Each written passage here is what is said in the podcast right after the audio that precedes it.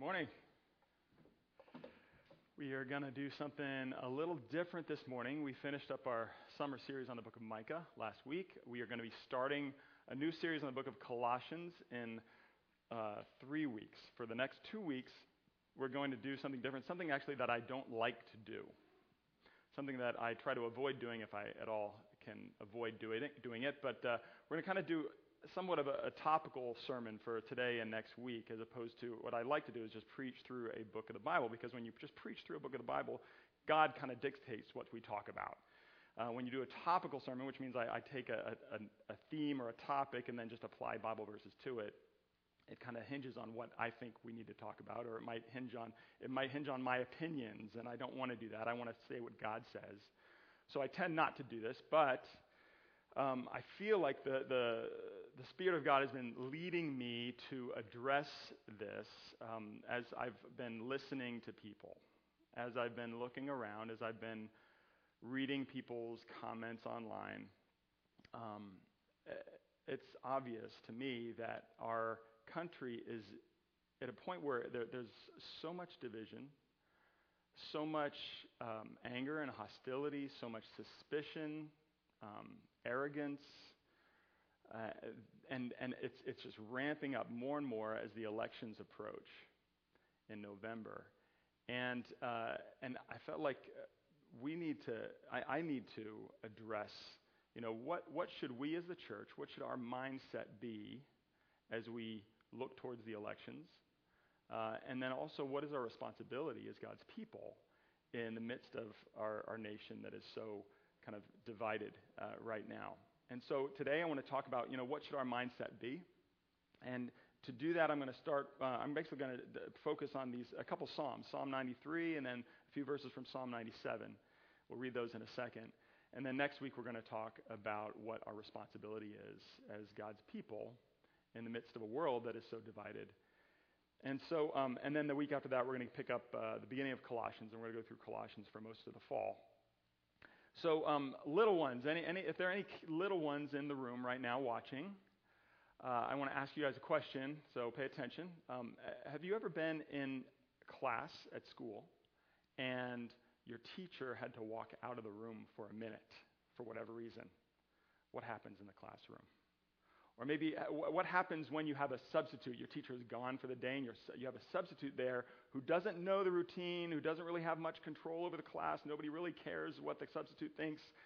How does the class act? What's class like when that happens? I feel like right now that we're living in a country where it feels like God, the ultimate authority, people kind of assume that he's left the classroom for the moment, and we're kind of seeing maybe what happens in the classroom when the teacher walks out. But the reality is that God's here. God is here today, and we need to live in light of the fact that God is here. And so that's what we're going to talk about this morning a little bit, and we're going to start with Psalm 93. So listen to God's word as I read Psalm 93, and then I'll read a few verses from Psalm 97. Listen to God's word. The Lord reigns. He is robed in majesty. The Lord is robed. He has put on strength as his belt. Yes, the world is established. It shall never be moved. Your throne is established from of old. You are from everlasting. The floods have lifted up, O Lord. The floods have lifted up their voice. The floods lift up their roaring, mightier than the thunders of many waters, mightier than the waves of the sea. The Lord on high is mighty. Your decrees are very trustworthy. Holiness befits your house, O Lord, forevermore. And then let me read a few verses from Psalm 97. First the first verse, and then 6 and 7. It says this: The Lord reigns. Let the earth rejoice. Let the many coastlands be glad. The heavens proclaim his righteousness, and all the peoples see his glory. All worshippers of images are put to shame, who make their boast in worthless idols. Worship him, all you gods. This is God's word. Let's pray together. Father, we pray that you would help us as we look at your word, as we think about your truth. Father, we pray that your Spirit would open our Open our hearts to what you want to show us and teach us. And we pray that your truth would come forth clearly and that we would respond to it. We wouldn't ignore it. We wouldn't kind of listen politely and then walk away. Father, help us. We pray this in Jesus' name. Amen. Well, have you ever watched somebody do something, whether it's a stranger or maybe somebody you know, and you're just like, what are they doing? This is not going to end well. This is going to be bad. I just saw a picture of somebody recently where a guy is basically sawing through a really thick branch of a tree. And this wasn't a cartoon. This is a real picture. The guy's sawing through the branch, and that doesn't seem that weird, but the weird thing, the crazy thing, the scary thing about it was that he was actually sitting on the branch that he was sawing through, like on the side that's going to fall. I'm like, that's not going to go well for this guy, right? Or another saw-related illustration. I saw another picture, and this had to be staged. I can't believe these guys were actually doing this for real. But they were cutting through a board with a circular saw, the kind of saw with the blade that spins around and around. And one guy was holding the circular saw, and they had this board they were going to try to cut through. And that's pretty normal, but the crazy thing, the scary thing, is that the other guy was on his hands and knees, and the board was on his back. And the guy with the circular saw was holding the board with his foot and getting ready to saw through the board on the guy's back. It had to be staged. That couldn't be real. I can't imagine that was actually happening. But as I look at that, even just looking at that picture, knowing that it has to be a joke, you're like, this is not good. This is going to get ugly and painful and bloody. It's going to be bad. Honestly, guys, this is how I feel about the election coming up in November. Right now, as I look around me, I see people, first of all, who are very raw, right? As we've been dealing with the effects of living in a pandemic, people who have been isolated from one another, people who are frustrated with how we have to respond to this, and So the people are raw. We've dealt in the last several months with real serious, painful issues in our nation. Things, again, have risen up and been exposed about racial injustice. And there are people who are hurting. And there are protests, right? And there's violence and riots. There are people who feel passionately about what's going to make things better. And as I look around me, I see, people who are passionate, people who are angry, people who think they have all the right answers, who aren't listening to one another. And no matter who wins the election in November, I feel like we're in a situation where I'm concerned about what's going to happen. And so as we think about this question, as God's people, as his church, what should my mindset be as the election approaches? What should be at the forefront of my mind as the election approaches? As we encounter all sorts of opinions, strong opinions, some we agree with, some we really strongly disagree with. As we think about our future and the consequences of the election, as I think about what I hope is going to happen, or just what I hope is going to happen in my life, what I want to remind us all today is one simple fact, three simple words that's repeated multiple times in the Psalms in the late 90s here. The Lord reigns. The Lord reigns. We have a picture of God as the great king who is sitting on his throne, who rules over all of his creation. And he reigns. He's not looking on being like, oh no, this is out of control. God is perfectly capable of working all things for the good of his people. He's perfectly capable and is going to continue working all things according to his plan, which is to bring everything in heaven and on earth under the lordship of Jesus Christ. to bring us to a place of where Jesus returns and all is perfect. That is where we are heading. And God is using everything right now to move us in that direction. The Lord reigns. And so this morning, for a few minutes, I want to look at three different things that we need to think about and to display in our lives as we think about the fact that the Lord reigns. Okay, so first of all, as we look towards the election, we need to remember that the Lord reigns in the midst of our fears. The Lord reigns in the midst of our fears. One of the things that I've noticed as I hear people talking, or I see them commenting on social media, or see people trying to convince me or other people of who's right, is that there's a lot of people who are afraid. There are a lot of people who are afraid. There are people who are afraid, are seriously afraid of what's going to happen if Biden wins the election. They're afraid of how that's going to impact the way of life of many people in this country. They're afraid of how maybe the government will have more control over things or will take more of people's money. They're afraid of how that might take away freedoms, religious freedoms. They're afraid of many things. There are people who are afraid if Trump wins and is reelected. They're afraid. They've seen policies that President Trump has enacted.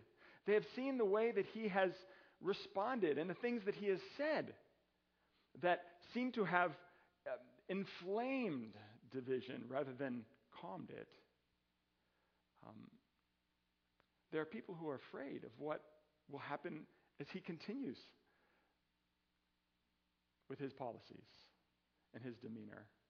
There are people who are afraid, no matter what, who is elected this fall. There are a lot of people who are afraid. I think that maybe that's one thing that we can all say that we have in common. We're all a little bit scared. We're all a little bit concerned. But as you think about your fears, as you think about your fears with the upcoming election, as you think about your fears with the future, I mean, as you think about your fears in general, I mean, I struggle to actually think about my fears of the upcoming election because I'm just afraid about this week with just personal stuff going on in my life. But as we think about our fears, we have to remember something that the Bible says over and over and over and over again. God is here and he reigns.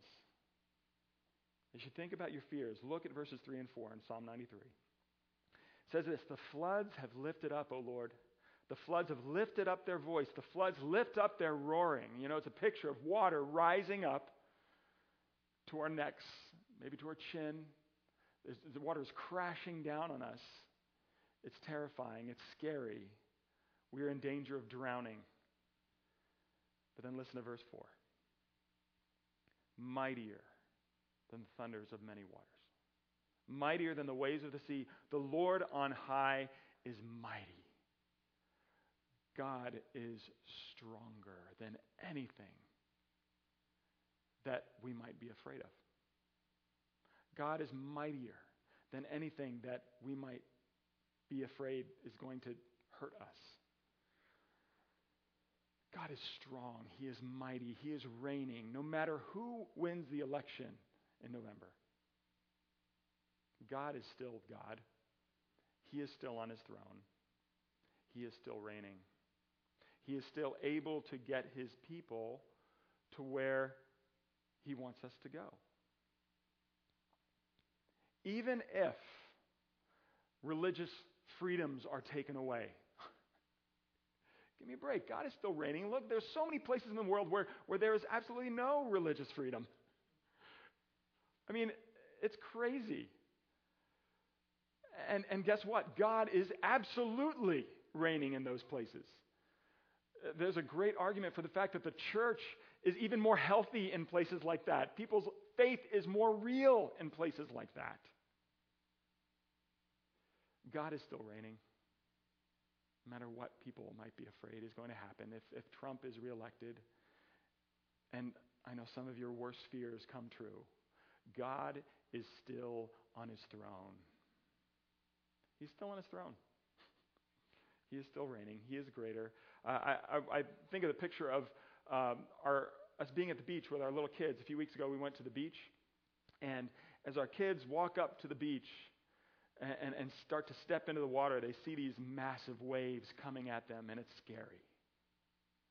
And the waves crash around them, and it's loud, and you know, it's for them, it's like this is like a life or death situation, right?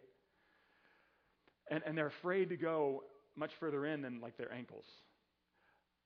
But if I'm standing there with them, these waves that look overwhelming to them, they basically just come to my waist, and they don't even move me. And so if I'm holding their hand, they have no fear. If I'm holding them in my arms, they're like, let's go further. Because they know these waves that will overwhelm them, that could cause them to drown, are nothing to me. As I hold them in my arms, the Lord reigns. He's holding his people in his arms. We don't have to be dominated by fear, defined by fear. The Lord reigns. Secondly, the Lord reigns. Well, first of all, he reigns in the midst of our fears. Secondly, the Lord reigns above all fakers. He reigns above all fakers. Look at Psalm 97. Again, makes the clear case. The Lord reigns. Let the earth rejoice. Let the many coastlands be glad. And then in verses 6 and 7, this happens a couple times in the 90s in the Psalms. He makes reference to these idols, these images that people have been putting their faith in, that people have been worshiping. He says in verse 7, all worshipers of images are put to shame, who make their boast in worthless idols. You know, at the time, there were all sorts of nations, had all sorts of gods that they worshipped. And they had idols that represented these gods that they, you know, sculpted out of wood or stone. And they believed that these gods had the power to give them security and peace, to give them life, that these gods had the power over the weather, that they had the power over war, that they had the power to give of fertility, to give them children, to give them crops as they farmed. And they looked to all of these gods to give them what they thought they needed. They worshipped these gods, thinking that these gods had the control over life and death. And the psalmist says clearly here, all worshipers of images will be put to shame. These idols that they worship, they're worthless. When you stand them next to the living God, he is the only one who is true and powerful. He reigns over them all. They're all just fakers. They're imposters. They cannot give you what you need. They cannot give you what you want, what you long for. Why is this important as we think about the election? Well, it's not obvious to you. I think we look to a lot of things in our lives to help us to cope with life, to help us to solve the problems of our lives. And I think right now, as the election approaches, a lot of us are looking to the political process to save us. We're looking to the right person in office to make our lives better, to make our lives safe and secure. We're looking to whether it's the president or Congress, the right people elected, the right policies enacted. We think these are the things that are going to make everything okay. And we look to our political party to save us. And God says all of these things are just fakers. They're fakers. I'm not saying that the president, whoever's elected as president, is worthless. I'm not saying that Congress is worthless. I'm not saying that the political process and government is worthless. Absolutely not. God uses those things and those people to accomplish his purposes in the world. But I think as gods, they will never give us what we want and we need. You could have everything go perfectly in November. You know, the person you want elected as president could be elected. The majority in Congress could go your way. And they could all enact all of the things that you want them to enact, all of the policies. And guess what? It's still going to be brokenness in our country. There's still going to be suffering. There's still going to be all sorts of problems. Because those things cannot give us what we need. They cannot save us. And the frustrating thing is that I think even the ones who are running, the ones in politics, are trying to encourage us to believe that they're going to solve all our problems. They're encouraging us to look to them as gods, in a sense. They wouldn't say that outright, but they're encouraging us to look to them, or to look to, either to look to them or to look to this idealized vision of what we want our country to look like. That becomes the God to us. Maybe the way that our country used to be. We want to get our country to be back to what it used to be, that was built on Christian principles and everything was perfect once. I got to be honest with you guys, that's absolutely not true. As Christians, we shouldn't be looking to try to make things like they used to be. We should be looking to the future, the way that God's going to make them. As I said before, when he ushers in the new heavens and the new earth, we should be looking to the future. The past, maybe there were some good things that were happening then that aren't happening now, but there were some awful things that were happening then. As I said before, I think that sometimes, a lot of times, the politicians who are running are encouraging us to say, look to me. Look to the wrong things to save you. I'm not going to mention names, but at one of the previous political conventions, one of the speakers quoted Scripture.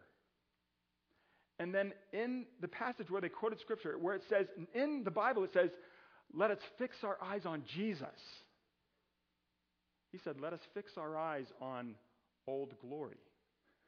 Now, I don't know what his motives were. I don't know if he even knew that he was quoting Scripture or not. I don't know if it was his speechwriter or what. But that should concern us as believers. When someone is quoting Scripture and telling us, instead of fixing our eyes on Jesus, to fix our eyes on, I'm not saying that we should disrespect the flag. I mean, we should, sure, let's respect the flag and honor it as it represents our country. But to raise it to a place of the thing that we need to fix our eyes on, where Scripture says, fix your eyes on Jesus, that's idolatry.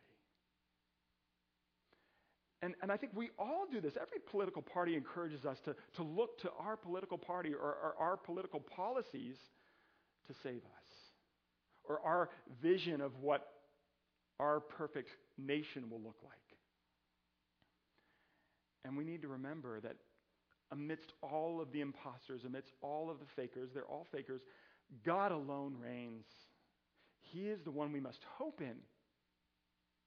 He is the one we must hope in. Not these other things. Lastly, the Lord reigns must be our focus.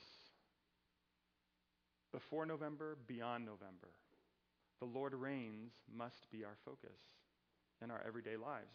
And what I mean by this is that we are called to live our daily lives for the reigning King.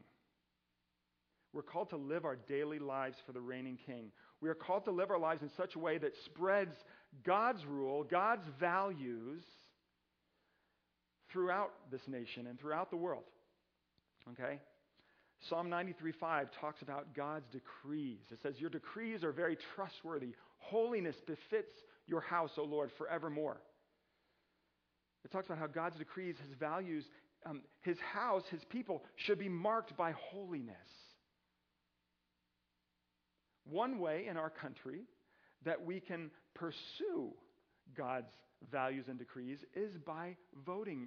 It's a privilege. I'm not telling us that we shouldn't be involved in politics. We shouldn't be voting. Of course, we live in a country where we have the opportunity to influence how the government is shaped and the policies that are being shaped and put out there, right? So we have a privilege and a responsibility to use our vote as we prayerfully consider God's word and his decrees. And we think about who we believe, our conscience and the Spirit's leading us to say, this person will help move the country in the direction of God's decrees, okay? So I'm not saying that voting is unimportant or useless. It's important. But I want to say that voting, your vote in November, is, I would argue, one of the lesser things that you can do to declare that the Lord reigns, to move this country towards recognizing the reign of God, the decrees of God, the holiness of God. We need to be doing that in our daily lives, in our personal relationships. And if we're not doing it in our daily lives, the election time, it becomes this time where everybody is very outspoken. Well, not everybody, but a lot of people are very outspoken and passionate about what they think needs to happen, about who should vote which way. But listen, if we are passionate and vocal about saying that we need to vote for a candidate who opposes abortion because we're pro-life, but then in our daily lives, we are not sacrificially living in such a way that works against abortion, whether it's supporting financially things like pregnancy centers, like First Choice, or volunteering, or doing something radical like increasing the culture of adoption, considering adopting children. If we're not willing to make sacrifices like that in our daily lives, then I think your vote is more just kind of a show, saying, I care about this, but I don't really care enough to actually make sacrifices in my daily life. And don't hear me saying that I don't think we should be, as Christians, against abortion. I think abortion is wrong. I think the Bible tells us that we need to be fighting for the unborn. But if your fight for the unborn is limited to who you vote for, then I would question whether you're really fighting. If you care about immigrants and the way that they're being treated, and if you care about the fact that people who are not citizens of this country are treated with dignity and respect, then I think, yes, you should vote about that. That should reflect in the way you vote. I think, again, we should care about that as Christians. God's word calls us to care about those who are in need and defenseless, to care about the foreigner. But if your fight for the immigrants is those who are immigrants is limited to your vote, and you're actually not working to see where are there immigrants living around me? How can I support them? How can I care for them? How can I live my life in a sacrificial way to love them? Then I would question whether you're really fighting for the fact that the Lord reigns. We are called to know God's decrees, to love God's decrees, to pursue them beyond our vote and regardless of what is accomplished politically. The Lord reigns must be the motto of our life, not just every 4 years during election season. It needs to be the motto of our life, and people need to see that we are willing to live sacrificially, radically, declaring with my choices, with my words, that the Lord reigns. The Lord reigns needs to be our focus beyond November and before it. It needs to be my focus today. The Lord reigns. He reigns above the fakers.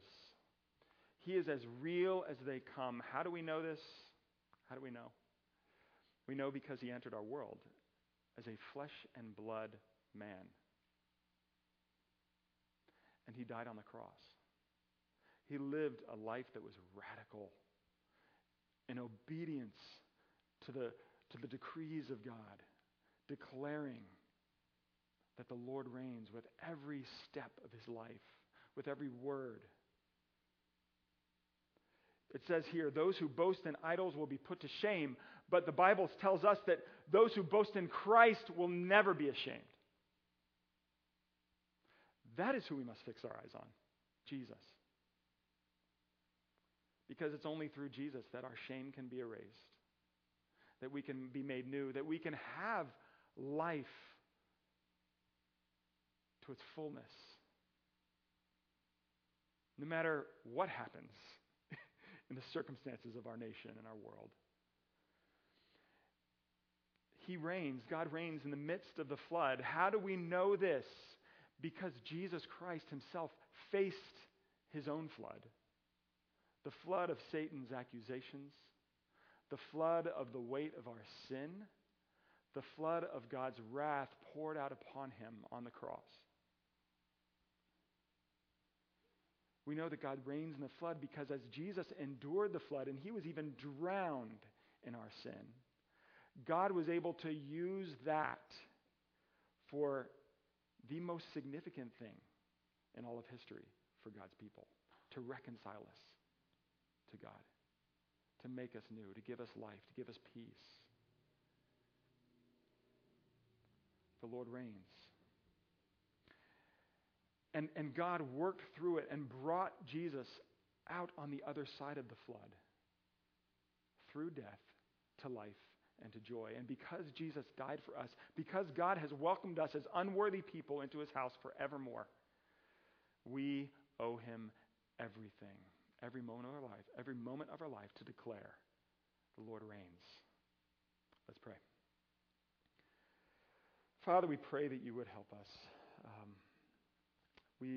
We need your Spirit to work in our hearts, to help us to know that you reign in the midst of our uncertainty, of our concerns about the future, of our fears. As we are tempted to put our hope in things other than you, help us to remember that you and you alone reign. You and you alone can give us life. You and you alone can help us to live the lives we were meant to live, to declare that you are King. We pray this all in Jesus' name. Amen.